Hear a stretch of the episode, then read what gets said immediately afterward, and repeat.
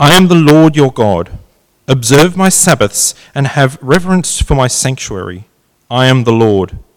If you follow my decrees and are careful to obey my commands, I will send you rain in its season, and the ground will yield its crops, and the trees of the field their fruit. Your threshing will continue until grape harvest, and the grape harvest will continue until planting. And you will eat all the food you want and live safely in your land. I will grant peace in the land, and you will lie down, and no one will make you afraid. I will remove savage beasts from the land, and the sword will not pass through your country. You will pursue your enemies, and they will fall by the sword before you. Five of you will chase a hundred, and a hundred of you will t- chase ten thousand, and your enemies will fall by the sword before you. I will look on you with favor and make you fruitful and increase your numbers, and I will keep my covenant with you. You'll be, you will be still eating last year's harvest when you will have to move it out to make room for the new. I will put a dwelling place among you, and I will not abhor you. I will walk among you and be your God, and you will be my people. I am the Lord your God who brought you out of Egypt so that you would no longer be slaves to the Egyptians. I broke the bars of your yoke and, na- and enabled you to walk with heads held high. But if you will not listen to me and carry out all these commands, and you re- reject my decrees and abhor my laws and fail to carry out all my commands, and so violent and so violate my covenant, then I will do this to you. I will bring upon you sudden terror, wasting diseases and fever that will destroy your sight and drain away your life. You will plant seed in vain because your enemies will eat it. I will set my face against you so that you will be defeated by your enemies. Whose, uh, those who hate you will rule over you, and you will flee even when no one is pursuing you. If after all of this you will not listen to me, I will punish you with your sins seven times over.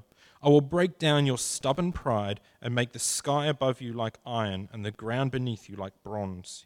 Your strength will be spent in vain because your soil will not yield its crops, nor will the trees of the land yield their fruit. Jumping to verse um, 25. Uh, at the end of uh, at the end of 40 days they returned from exploring the land they came back to Moses and Aaron and the whole Israelite community at oh sorry did I I think I've missed Oh, there we go, that page, sorry. Um, j- jumping, chapter 26, um, jumping to 31. I will turn your cities into ruins and lay waste your sanctuaries, and I will take no delight in the pleasing aroma of your offerings. I will lay waste. I will waylace the, waste the land, so your enemies who live there will be appalled. I will scatter you among the nations, and will draw out my sword and pursue you. Your land will be laid waste, and your cities will lie in ruins. Then the land will enjoy its Sabbath years, all the time that it lies desolate, and you are in the country of your enemies. Then the land will rest and enjoy its Sabbaths. 38.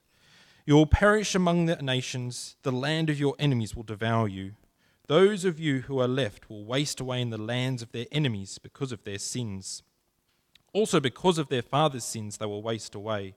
But if they will confess their sins and the sins of their fathers, their treachery against me and their hostility toward me, which made me hostile towards them, so that I sent them into the land of their enemies, when their uncircumcised hearts are humbled and they pay for their sin, I will remember my covenant with Jacob and my covenant with Isaac and my covenant with Abraham, and I will remember the land. For the land will be deserted by them, and will enjoy its Sabbaths while it lies desolate without them. They will pay for their sins, because they rejected my laws and abhorred their decrees. Yet, in spite of this, when they are in the land of their enemies, I will not reject them, nor abhor them, so as to destroy them completely, breaking my covenant with them. I am the Lord their God. But for their sake, I will remember the covenant with their ancestors, whom I brought out of Egypt, in the sight of the nations, to be their God. I am the Lord. These are the decrees, the laws, and the regulations that the Lord established on Mount Sinai between himself and the Israelites. I'm going to pray for us before we look further at this passage together. Heavenly Father, uh, please bless us, we pray, with a deeper understanding of your, your word and your purposes and your character as we reflect on these chapters of Scripture together. Uh, so please, may your Spirit open the eyes of our hearts and minds uh, and hear you speaking to us personally through it today. Amen. So, we're continuing this uh, wonderful journey through the Bible. Uh, by the time of Leviticus chapter 26, which John had just read to us, uh, Israel is nearing the end of her time at Mount Sinai.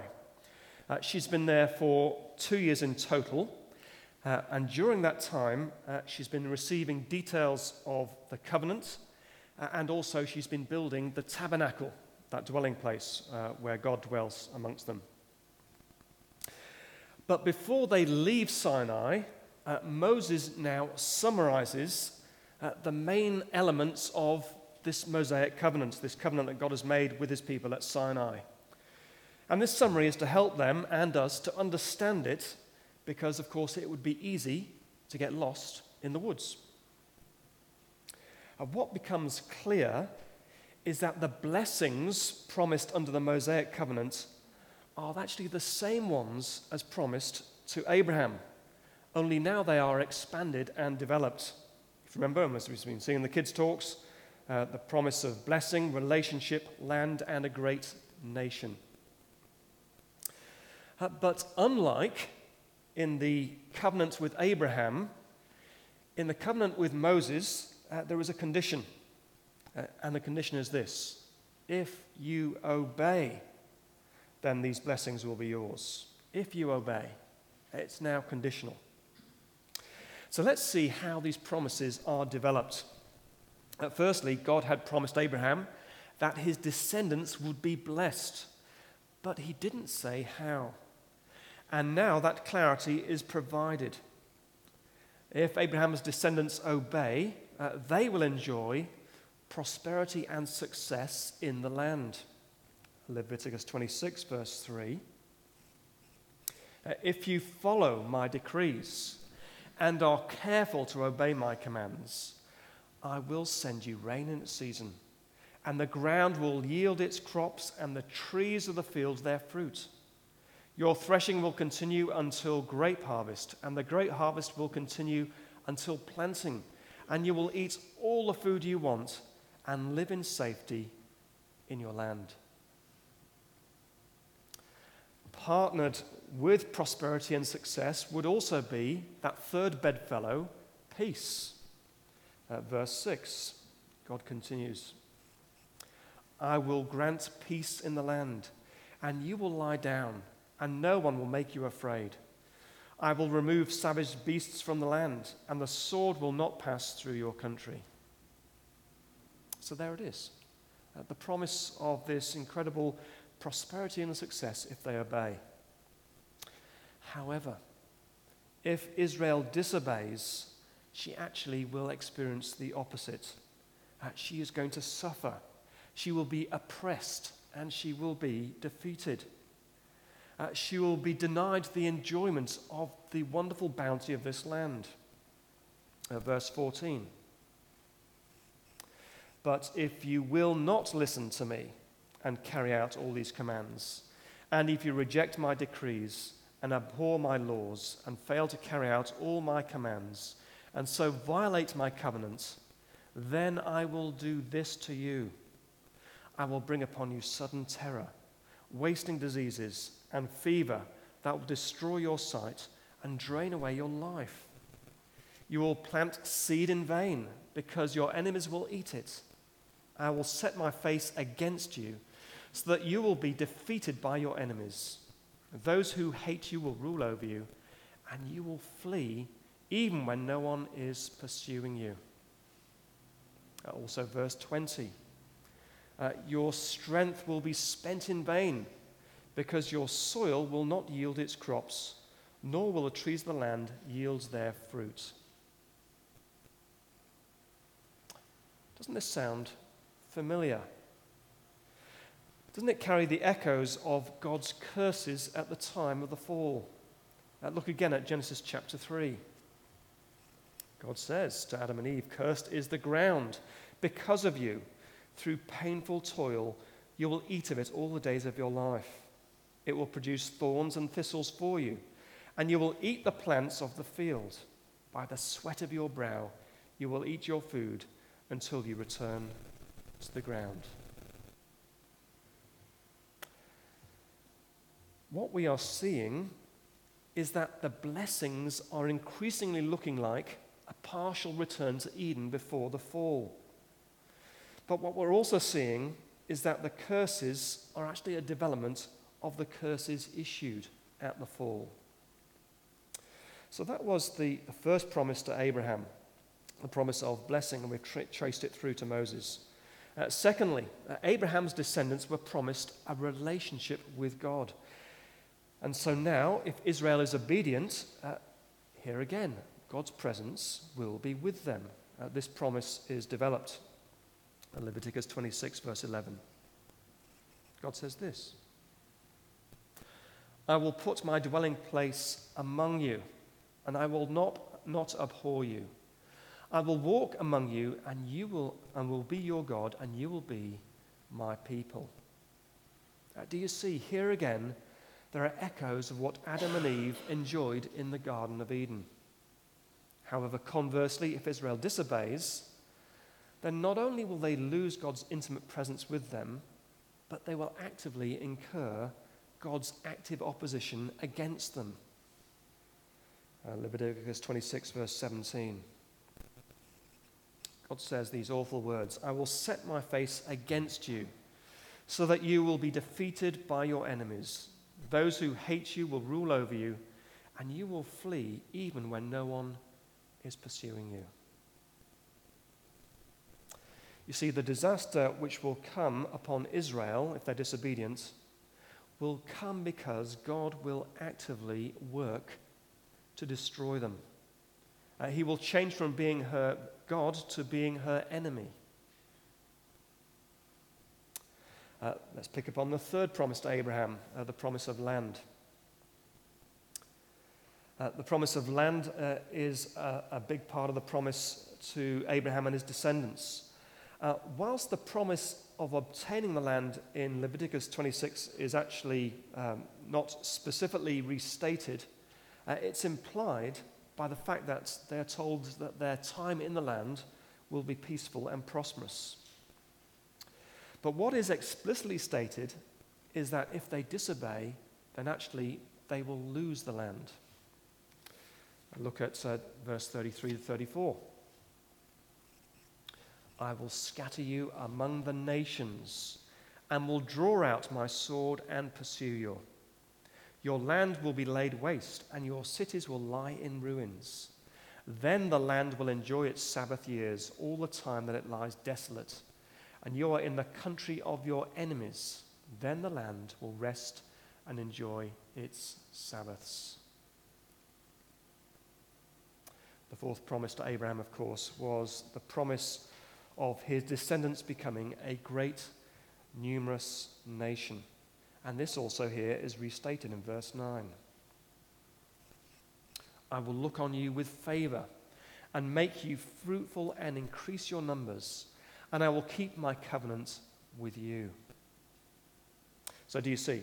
Uh, Leviticus 26 shows very clearly that the Mosaic covenant is conditional. Uh, Israel will only be blessed if she keeps the terms of the covenant. And we are now in a position to understand how the Mosaic covenant fits together with the Abrahamic covenant uh, we can now see how it furthers God's plans. If Israel obeys the terms of the Mosaic covenant, she will inherit the blessings of the Abrahamic covenant. Uh, then she will enjoy a reversal of some of the effects of the fall. And in this way, God's promises to Abraham could be fulfilled. You see, the Mosaic covenant is a possible means by which God could fulfill his promises to Abraham. So the question is this How will Israel fare? The track record has not been very promising thus far. If you remember, in addition to the golden calf incident, which we looked at a few weeks ago, uh, since then the people have groaned and grumbled ever since leaving Egypt. But maybe now uh, they will turn over a new leaf. And so we come to Numbers chapters 13 to 14. And by this time, uh, Israel has now left Mount Sinai and journeyed to within spitting distance of the promised land. We have a, a map here. Uh, they are now camped at the place indicated as Kadesh Barnea on the map. Uh, there it is. And so it is at this point that, that God, uh, that we see what happens next when we come to this point. And we're going to hear now from uh, the highlights, if you like, of Numbers chapters 13 to 14. 1. The Lord said to Moses, Send some men to explore the land of Canaan, which I am giving to the Israelites. From each ancestral tribe, send one of its leaders. So at the Lord's command, Moses sent them out from the desert of Paran. All of them were leaders of the Israelites. Picking up at verse 25. At the end of 40 days, they returned from exploring the land. They came back to Moses and Aaron and the whole Israelite community at Kadesh in the desert of Paran. There they reported to them and to the whole assembly and showed them the fruit of the land. They gave Moses this account We went into the land to which you sent us, and it does flow with milk and honey. Here is its fruit. But the people who live there are powerful, and the cities are fortified and very large. We even saw the descendants of Anak there. The Amalekites live in Negev, the Hittites, Jebusites, and Amorites live in the hill country, and the Canaanites live near the sea and along the Jordan. Then Caleb silenced the people before Moses and said, We should go up and take possession of the land, for we can certainly do it. But the men who had gone up with him said, We can't attack these people, they are stronger than we are. And they spread among the Israelites a bad report about the land they had explored. They said, The land we explored devours those living in it, and the people we saw are of great size. That night, all the people of the community raised their voices and wept aloud. All the Israelites grumbled against Moses and Aaron, and the whole assembly said to them, If only we had died in Egypt or in the desert! Why is the Lord bringing us to this land only to let us fall by the sword? Our wives and children will be taken as plunder. Wouldn't it be better for us to go back to Egypt? And they said to each other, We should choose a leader who will take us back to Egypt. Then Moses and Aaron fell face down in front of the whole Israelites assembly gathered there. Joshua son of Nun and Caleb son of Jephunneh, who were among those who had explored the land, tore their clothes and said to the entire Israelite assembly, The land we passed through and explored is exceedingly good. If the Lord is pleased with us, he will lead us into the land, a land flowing with milk and honey, and give it to us. Only do not rebel against the Lord, and do not be afraid of the people of the land, because we will swallow them up. Their protection is gone, but the Lord is with us. Do not be afraid of them. But the whole assembly talked about stoning them. Then the glory of the Lord appeared at the tent of meeting to all the Israelites. The Lord said to Moses, How long will these people treat me with contempt?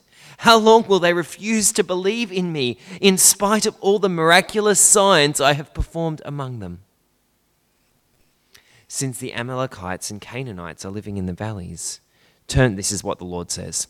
Since the Amalekites and the Canaanites are living in the valleys, turn back tomorrow and set out towards the desert along the route to the Red Sea.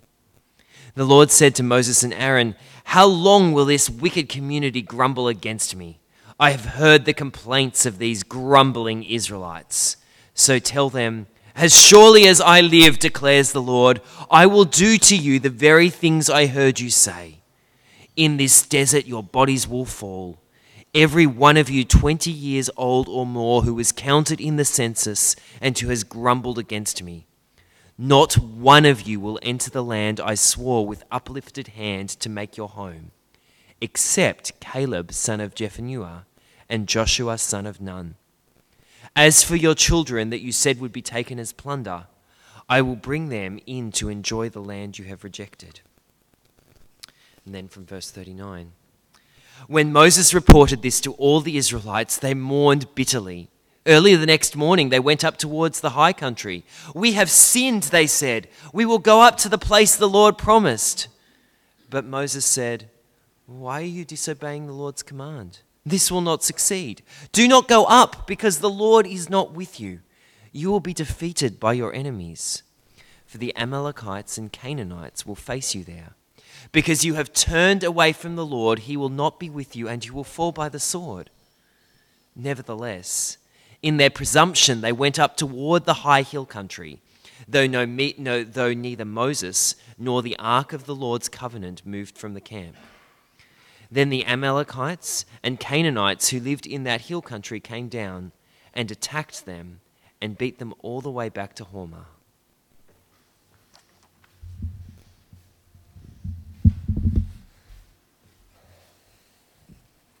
a dramatic twist and turn in the unfolding plot of the Bible narrative. Of course, uh, when planning an, any conquest campaign, um, they required information, and so um, they sent out spies to conquer, to investigate the land. They didn't have the be- benefit of satellite data. Uh, as we've seen, the spies bring back a mixed report. Uh, whilst the land is every bit as good as God promised, uh, they say its inhabitants are very strong and they live in fortified cities. We've got no chance. And so uh, they have this choice. Uh, clearly, the inhabitants of the land are very capable of defending it. Uh, prudence and common sense would suggest that they should just leave it to its occupants. But of course, God had promised them this land. He'd promised to go with them, He'd promised to give them possession of the land and to give them victory over their enemies. And therefore, the trust before them is this trust and obey, or doubt and run away. And unfortunately, as we've seen, uh, they chose the latter. Uh, they rebelled against God and they rejected his plan for them. Uh, November, Numbers 14, verse 2. All the Israelites grumbled against Moses and Aaron, and the whole assembly said to them, If only we had died in Egypt or in the desert. Why is the Lord bringing us to this land only to let us fall by the sword? Our wives and children will be taken as plunder. Wouldn't it be better for us to go back to Egypt? And so, of course, the result is utter disaster. Uh, God condemns every male over 20 years except Joshua and Caleb to death in the desert. This stiff necked, faithless generation is destined to die out in the desert. And it will be the next generation, their kids, who will actually be the ones who inherit the land. Numbers 14, verse 29. In this desert, your bodies will fall. Every one of you, 20 years old or more, who was counted in the census and who has grumbled against me. None of you will enter the land I swore with uplifted hand to make your home, except Caleb, son of Jephunneh, and Joshua, son of Nun. As for your children that you said would be taken as plunder, I will bring them in to enjoy the land you have rejected. Uh, the Israelites have a change of heart. Uh, they realize the error of their ways. They decide to give it a go, and they attack the Canaanites. But now it is too late. God has already issued judgments on them. Uh, they try to enter the land in defiance of God's word, and as a result, God allows their enemies to defeat them. Uh, we're now in a position to see how these two sets of passages, firstly Leviticus 26 and Numbers 13 to 14, interrelate. Uh, Numbers 13 to 14 begins to show how Israel will respond to the Mosaic covenant summarized in Leviticus chapters 26. And Leviticus chapters 26 explains why God acts as he does in Numbers chapters 13 to 14. Follow? Good. If not, see me after. Uh, we are starting to see how the Mosaic covenant is going to work out. Uh, the blessings of the covenant were about to be fulfilled, but instead it is the curses of the covenants that are enacted. And sadly, this is a pattern that will be repeated throughout the remainder of the Old Testament. So, is this the end of God's rescue mission? Are the promises to Abraham and never to be realized. If Israel does not obey the Mosaic covenants, then she won't inherit the blessings. Instead, she will get the curses. There is a small glimmer of hope against this dark backdrop. Uh, whilst the Mosaic covenant is conditional, if you obey, uh, the Abrahamic covenant was unconditional. Uh, that means that by some means, God is committed to fulfilling it, no matter what. He will simply have to find another way. And in Leviticus chapter 26, we get a little bit of a hint of how this will happen. Maybe you noticed it. Uh, look at uh, chapter 26, verse 40. But if they can, will confess their sins and the sins of their fathers, their treachery against me, and their hostility toward me, which made me hostile towards them, so that I will send them into the land of their enemies, then, when their uncircumcised hearts are humbled and they pay for their sin, I will remember my covenant with Jacob, and my covenant with Isaac, and my covenant with Abraham, and I will remember the land. Verse 44 When they are in the land of their enemies, I will not reject them or abhor them so as to destroy them completely, breaking my covenant with them. I am the Lord their God.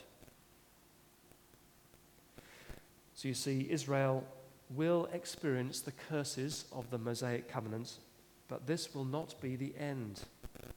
Uh, God won't destroy her completely. Uh, instead, after punishing her, if she repents, he will once again remember his unconditional covenant with Abraham. So, as we pull the strands together, and in conclusion, uh, three observations to make. Uh, the first is this sin is the central problem. Uh, the most important lesson of the Mosaic covenant is this the problem of sin needs to be dealt with before God's blessings can be enjoyed. Or to put it another way, God will only fulfill his promise to reverse the effects of the fall when the cause of the fall is dealt with. What we're seeing is this the Mosaic covenant advances this salvation storyline in an important way. The Mosaic covenant gives us the first hints of how the problem of sin won't be dealt with and how it will be dealt with. Uh, firstly, how it won't be dealt with. Israel's performance shows that human beings cannot play a part in solving the problem of sin. Uh, we've now had uh, the instance of the golden calf, the rebellion at the entrance to the land, but this will not be the end of it. Over the centuries that follow, uh, Israel will consistently disobey. Uh, in their own strength, people do not have the power to overcome sin. You see, the seeds of sin are embedded in, in human nature, and in time, that inevitably produces its dark fruit. And yet, we've also seen in the Mosaic covenants a hint of how the problem of sin can be dealt with. Uh, we saw it last week in Leviticus chapter 16. It was, of course, the death of a sacrifice. The second truth, which becomes clear, is that God's patience with sin is not inexhaustible. Uh, Israel's story uh, carries an obvious warning. Uh, they assumed that after their rebellion, uh, the offer of the land would still be on the table. And yet, this, of course, was not the case. Uh, they attempt in vain to enter the land, but by this point, it is too late. They fail to realize this God's patience can be exhausted. There comes a point where God's judgment becomes irrevocable. And it's an encouragement to us to keep our hearts soft towards God. Are we not at various times all prone to the danger of having a lax attitude to our sin? Uh, maybe we are weakened in our resolve to resist sin because we assume eh, we can always repent later. Uh, it is dangerous to presume on the patience of God. In the word of the New Testament letter uh, of the Hebrews, uh, chapter 12, verse 1, let us throw off everything that hinders and the sin that so easily entangles, and let us run with perseverance the race marked out for us. Let us fix our eyes on Jesus. The third thing which comes out of what we're seeing is this we can now start to see both heaven and hell more clearly. What do I mean?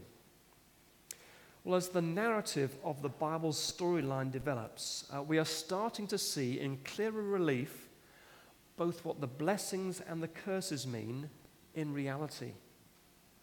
Uh, Israel's life in the land puts flesh on the bones of God's promises to Abraham. Uh, it's giving us, if you like, uh, an outline of life in a restored Eden. However, the curses do the opposite. Uh, they show in clearer relief the awfulness of being under God's wrath. The blessings give us the first taste of heaven's excellence. The curses give us the first hint of her- hell's horror. And just as God has to teach Israel and us how wonderful his new creation will be, so also he has to teach them and us how appalling his judgments will be. Uh, for a long time, uh, Christians have reacted against the hellfire damnation sermons of some of the Puritan preachers. However, we need to realize that those preachers had grasped an important truth. Uh, just because they labored it excessively doesn't give us license to ignore it. On the positive side, our hearts are given hope as we glimpse the glory of heaven. Amidst the brokenness of life now, we can fix our eyes upon Jesus and keep running the race, knowing that the new creation awaits at the finish line. Shall I pray?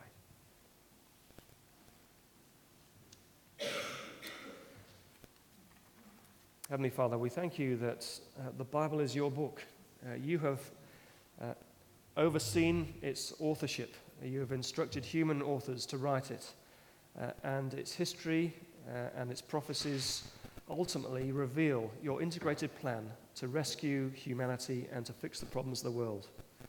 As we continue on this journey, uh, working our way through it, uh, help us to be uh, struck by a deeper sense of awe and wonder uh, at all that you are doing and have done throughout salvation history and help us to have a deeper sense of awe and delight in the end point, the goal, the new creation. And may we be drawn to a deeper trust in the Lord Jesus Christ, uh, the one who enables us to inherit all the blessings of your promises to Abraham, uh, in spite of our consistent disobedience and through his obedience. Amen.